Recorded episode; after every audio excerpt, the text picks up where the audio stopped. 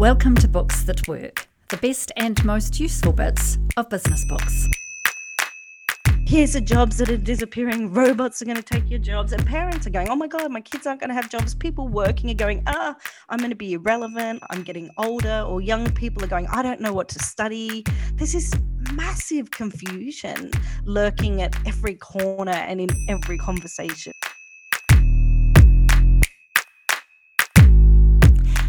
I'm Anna Hughes, and that's Kieran Flanagan. She's talking about her book that she's co authored with Dan Gregory called Forever Skills.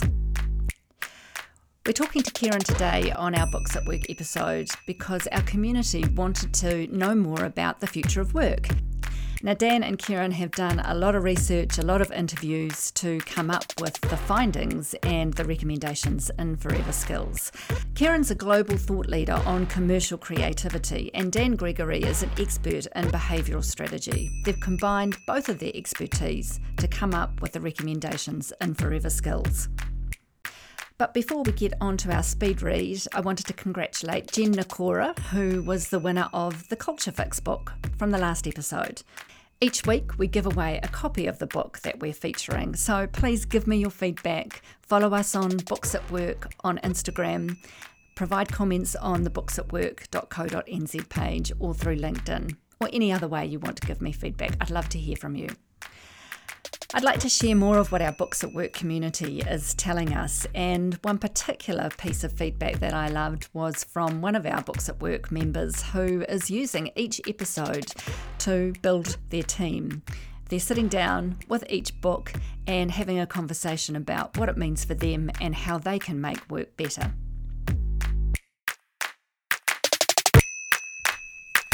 Alrighty, so let's get our speed read of Forever Skills started. Forever Skills wraps up the 12 skills that Dan and Kieran believe will future proof yourself, your teams, and your kids.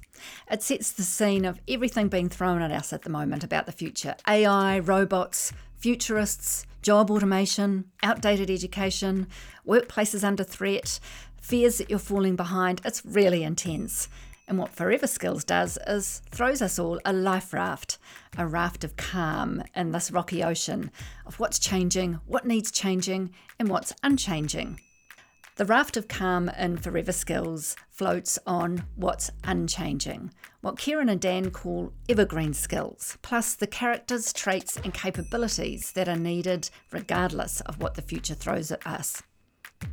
There are 12 forever skills, and they're clustered into three buckets creativity, communications, and control. Kieran will shed more light on why the focus on what's unchanging and why when we chat to her shortly.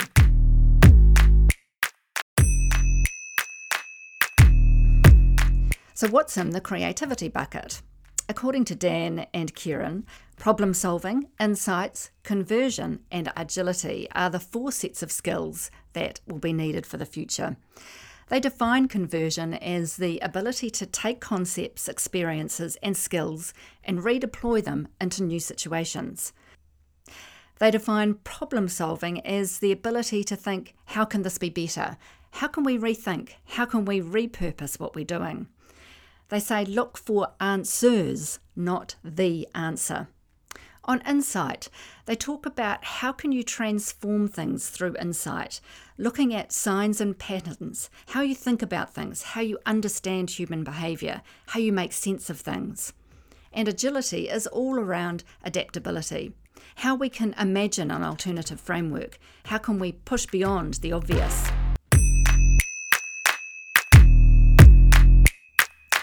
The forever skills in the next bucket are influence, team building, trust, and translation. And these guys define these as communication skills. So these are in the communications bucket. Why team building? According to Forever Skills, as we get increased complexity, this increases the reality that none of us is as smart as all of us. Why trust? We're exposed to more information, more opinions, more ideas than ever before. And research has revealed that trust is the ultimate intangible asset, so it has to be a forever skill. Translation. So, this is the ability to assess, curate, and interpret ideas and information. It's about making the simple from the complex. And influence, that's the last forever skill in the communications bucket. Influence allows us to negotiate deals. It allows us to make social change and build organisations that generate value. So, bucket three, the last grouping of forever skills are self control, resource management, order, and implementation. Self control is all about our ability to choose our mindset. Resource management in the future, just like today, will never have enough. Our ability to prioritise resources, spend them wisely and strategically. Our judgment and the strategy to navigate the unpredictability of resource availability will definitely be a forever skill. They say as long as humans exist, we need to know how to negotiate acceptable behaviour, knowing how to build consensus, shape behaviours, and establish boundaries. That's all part of the control bucket. And implementation our ability to be decisive, execute, show commercial acumen, and back ourselves.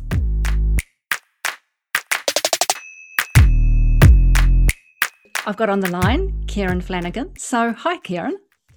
Well, hi, Anna. How are you? I am very well considering this COVID world. now, one thing that we do to start the Books at Work podcast is to find out where in the world are you and what's the view out your window at the moment.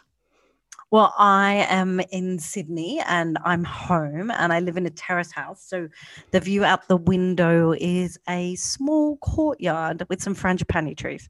Oh, sounds beautiful. Um, now, I'm really curious to understand the kind of research and evidence that has gone into Forever Skills. How, how, have you how have you discovered these skills that you've identified? Well, it was a bit of a mixed project from a, a research point of view. So uh, we my business partner Dan Gregory and I wrote the book, and a lot of it was interview based. So we spent a lot of time interviewing amazing people. Uh, we also took a lot look back through history books to look at, you know, just looking at what was considered essential skills, I guess, of the time, reading historical notes, but also looking at and talking to futurists about what do they think the future skills that are going to be needed, and you know, looking at current workplace trends uh, lists of you know what are the, the, kind of key skills. So it was a blended mix of uh, interview and reading and research. How how big a deal is the future of work to people? Like how, how big a thing is it? Do you think? Well, I think it's enormous. I think. Uh, the world's changing faster than it ever has before, and you know our ability to be employed, to be useful, uh, is is key and it always has been. And I think anyone who has children or wants to have children one day, again, it's a really important conversation. But anyone, even with a business, if you work for someone or you know you have people working for you, you need to be ready not just for right here, right now, but you need to, I guess, you know, look slightly forward and go, what what skills do we do we need to be developing in our people so we're not behind? Really interested in the focus of the book around what's unchanging. Why did you decide to, to focus on that? it's quite an easy question actually well because you know in my work that i get to do and i get to you know i have the privilege of being inside a different industry most days of the week you know i have clients from all kind of industries and backgrounds. And i'm also a mum and my daughter's 12 she's just started year 7 this week. And so you know i know a lot of parents. And you know in just conversations i was having it became very clear that people were in panic people were feeling anxious they were feeling nervous they were feeling this tsunami of overwhelm. Like the media loves a bit of clickbait. You know here's the jobs that are disappearing robots are going to take your jobs and parents are going oh my god my kids aren't going to have jobs. People working are going ah i'm going to be irrelevant i'm getting older or young people are going i don't know what to study. There's this is massive confusion lurking at every corner and in every conversation. So we wanted to take some of the panic out of that and to say, whoa, whoa there, everybody. Let's take a breath. Let's get some perspective. Yes, we're living in times of unprecedented change, but the things that have made people successful throughout history will continue to make people successful going forward. And that's what we wanted. We weren't sure that was our theory and hypothesis. So we thought we'd go out and talk to people about that. And what became very evident was that human beings uh, are successful primarily because of these core skills. And that, you know, the stuff that changes around us is stuff you can learn and stuff you can adapt to but you fundamentally need these kind of buckets of skills if you're going to be employable useful contributing member of the world and if you want to drive success. So, can we dig a little bit into those core skills? And one of the, the, the first one is creativity. So, really keen to dig into what does somebody who has creative capability that will help future proof them? What does that look like? What sort of skills and capabilities do they need? Well, creativity. So, we have three big buckets, and creativity is one of those. And creativity was our first bucket because what we realized, and talking actually a lot to futurists and AI sort of uh, backgrounded people, is that AI is coming faster than we know. So, you know, I love a quote from my friend Anders Sorman-Nilsson, and he said, you know, change goes really slow until it goes really fast. Well, adopting technology. And I think we're seeing that. So AI is precipice. It's slowly seeping into our everyday lives and it's coming faster than you know.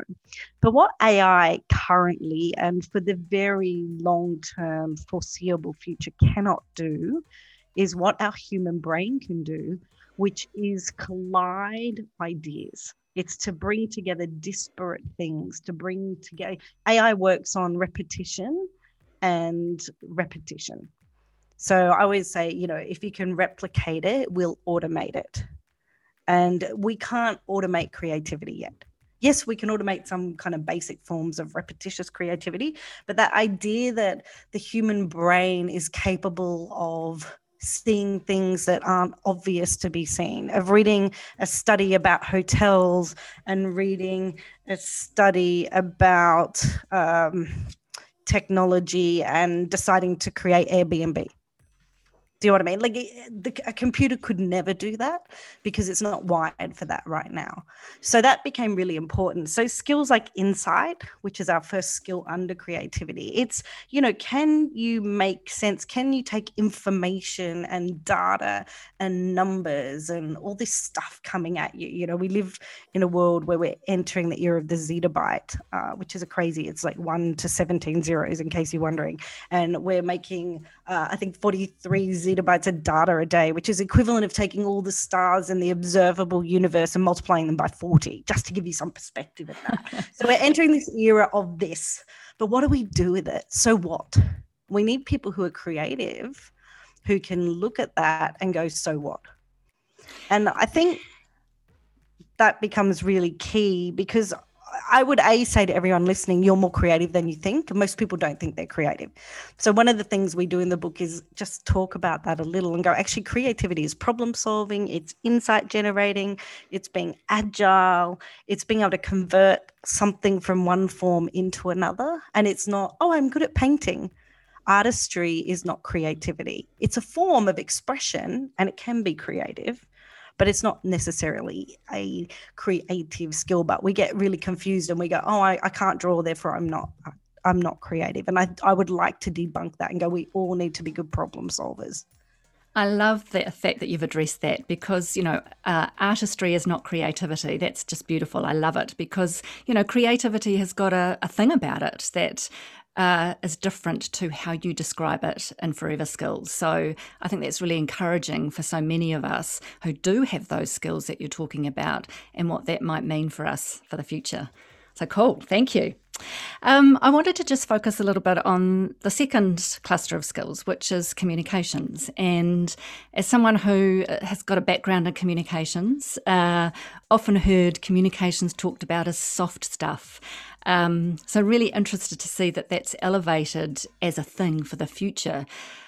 Tell me a little bit more about why that's the case and what, what you actually mean by communications.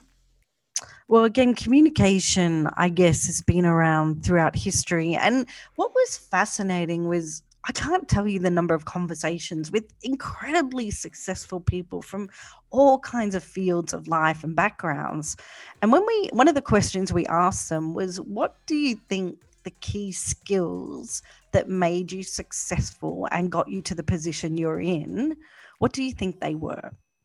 And overwhelmingly, communication in some ilk was one of those skills. Overwhelmingly, any person who'd gotten themselves in what society would deem as successful, climbed to the top of a company, was a you know world champion athlete, any one of them would say communication was critical. And that's because human beings can't work in silos if we want to be successful, we can't build ourselves alone. No one will buy your stuff. No one will, you know, show up to engage with you. No one will hear your idea. And a lot of people have cleverness and smarts, but they fail because they fail on communication. They don't know how to take what's in their head and transfer it to another person. They don't know how to take their enthusiasm and passion for customer service or something and transfer it to another person. So, as long as human beings are in societies, we're going to need to take communication. We're going to need to take what's in us or what we want get to get other people to do, and we're going to need to transfer that to get an get a reaction and get an action. So that's why communication is in there. Can you persuade? Can you influence? Can you motivate? Can you express an idea? Can you emotionally connect? Can you build a community? Those things are absolutely critical, and communication is a fundamental cornerstone of success, and it will not go away. Whether we're texting someone, or whether you know we're sending an email or whether we're standing up and giving a speech or whether we're running a webinar or whether we're just having a team meeting or a phone call, it doesn't matter. We need to be great at communication. In your definition in the book of what communication is, when I was reading those things, I thought, hmm, these look like leadership skills. Um, is that where we're heading in the future, where everybody needs to have these basic skills that are now considered leadership skills to survive? Or am I reading too much into that? Look, I think they are in the leadership bucket, I guess. But I would argue that everybody's leading somebody somewhere. You know, one of the things I, we talk about in the book is that you know a lot of people have an aversion to the word selling, and we're, we're all in the business of selling. If you're a mom, you're selling vegetables and bedtime and clean teeth uh, and those and not swearing or whatever it is, getting off your technology these days. Let's face it, and why you should go outside into the big wide world. So we're all selling, right? If you're single and you want to get a partner, you're selling. If you're a leader and you want to get your people to do something, you're selling. If you're an entrepreneur and you want to get new customers, you're selling. So that is a fundamental communication bucket. It, I think we're all like we're all selling. We're all trying to get someone to see our point of view. We're all trying to get the response we want. We're trying to get where we would like to go. We're trying to make the things we want to happen happen.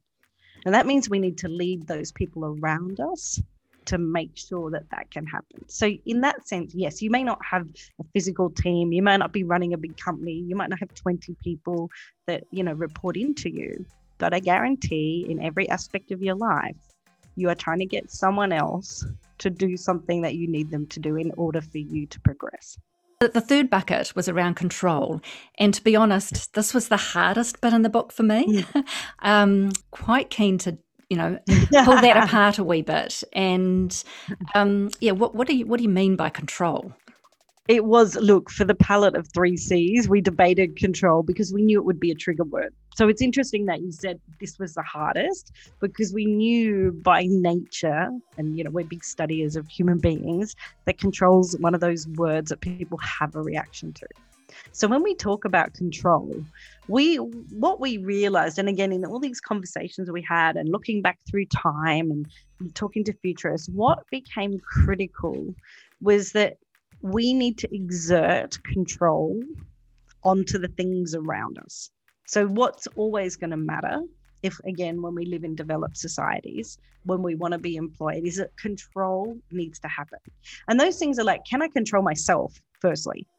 You know, can the people that succeed in life, and let's face it, this is about being successful. This isn't about, you know, getting up and staying alive. This is how do we thrive and succeed. The people that can succeed are able to develop self control. They're able to control their thoughts, their emotions, their feelings to keep positively taking actions. And that became really critical and it became key. You know, the more we talk to people, we're like, oh, they've all got this in common that they had this ability to control themselves. There's a resource management came up.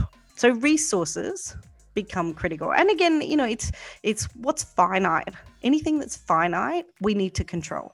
We need to go, what am I going to do with my time? What am I going to do with my energy? What am I going to do with my money? What am I going to do with my space? Like all of this becomes critical. And people that do well manage to control their resources, they manage to apply them really smartly. So we saw that. Then there was order, which is again, can we create social order? Like, let's face it, we cannot function without some kind of controls. We have to have agreed behaviors, we have to have agreed team behavior, we have to create order, or there will be absolute chaos. And throughout history, a lot of societal development has been around building order out of chaos. And it's actually where we progress as kind of a community. So that becomes critical. And the last one was implementation. So, implementation was can you make your idea happen? Can you yes you can have a million ideas you can have all the best intentions in the world but those who do well and always have make an idea happen. They control all the things around them that they can and they push through and they have that come to fruition. There's so many people that go, Oh, well, I've had that idea, someone else did it. Or I would have liked to have spoken. You know, we see this lack of, I guess, control in a way where we leave it to hope and chance and optimism and all these things. And what we found was that if you can't implement, you will never, ever, ever be successful. It's just fundamental. So that control's a weird word, but it's when you really think about it, it's can I control external factors as much as I can? Can I control myself? And can I control my time, energy, money, those kind of things? And can I have enough control that I make something happen?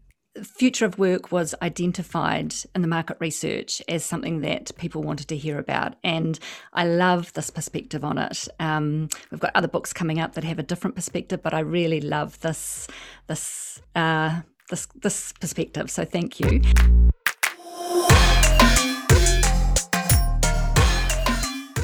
Each Books at Work episode, we give people five actionable things to try or adopt at work. Just wondering if you've got five that you could share with us.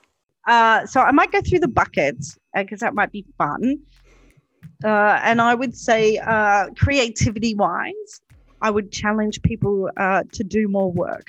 So uh, there's a tool I teach often. We call it the box method. It's about doing more than one idea. So most people go, they get stuck on one idea and they don't progress beyond that. So the game is that you try to put as many ideas on a page as you can. You put boxes all over the page, and whatever problem you have, what to have for dinner, what should you call that thing you're doing, uh, what's a really great new innovation the team can try. And you have the discipline of putting an idea into every single box. And you don't get up and you don't leave the page and you don't judge the ideas as you go until you've filled one in every single box. So i would challenge people to do more ideas than they currently do if they want to get better at creativity and they should want to get better at creativity do more than you currently do start exercising your brain muscle I think that's absolutely critical. In the same bucket, I would say start to turn your statements you're making into questions because questions open possibility and statements shut them down. So if you think about it, if you came across a body of water, we're on some epic quest, and one of us said we need to build a bridge, we would get a bridge. But if we came across a body of water and we said, how do we get across the water? We may not get a bridge. So if whenever you find yourself just trying to problem solve, if you have the discipline of turning the thing you said into a question, not a statement. So how to or how do we, not we neither. I think that's a really, really powerful thing to do. So I would say make sure you start to ask more questions instead of making statements. So, in communication, I would say we all need to be studiers of human beings and there's something in there uh, there's a little model in there called the behavior gap which I always say that, you know, you get influence when you think about the gap between what people say they do and what they actually do. Mm-hmm. So they say that and they do that. And in between is magic because in between is influence, it's product ideas, it's how do we close the gap. So I'd say think about that. Become an observer of what do I do, what do people say they do, and how can I close that gap in the middle. That's three. That's three, two. Yep, two more. Uh, uh, okay, so fourth tip is to think about the three spheres of change. So again, if you're facing a lot of change, uh, think about what's changing so, you know, but think about what needs changing as well. So it's not just happening to me. What would I like to affect back the other way? And to also always stop and say what's unchanging. Most change programs or changes we make in ourselves fail because we fail to anchor it to something familiar to us. So we try to make too radical change and we don't anchor it into the familiar. And the last one I'd say is mentally stop beating yourself up it's okay to beat yourself up. We all do it.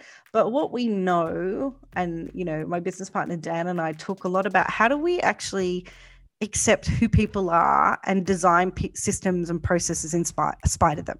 So, how do you design something that means even on your worst day, you can still make some progress? You know, how do you hack yourself? I talk about, you know, go hack yourself. And the more we understand ourselves is like, I might even make a book, Go Hack Yourself. Uh, the more we understand ourselves, the more we can have fun with that. So if you think about it, if you've ever gotten an early flight and you had to get up, what do you do? Most people put their phone on the other side of the room. So you have to get out of bed to make sure you go and turn it off and you can't go back to sleep once you're up, right? That's hacking yourself. It's not trusting motivation and inspiration and diligence to make it happen. It's building a system that works no matter what. And I would say start to take that mindset on. There's nothing wrong with who you are. You are absolutely perfect. You're very human. The more you accept yourself and work around you and build systems for you, the more success you'll have. Kieran's Take 5 is summarised in an infographic on booksatwork.co.nz. Please check out our Instagram page, Books at Work, and give us some feedback about what you liked and didn't like in today's episode. I'm Anna Hughes, and that's Books at Work Making Work Better.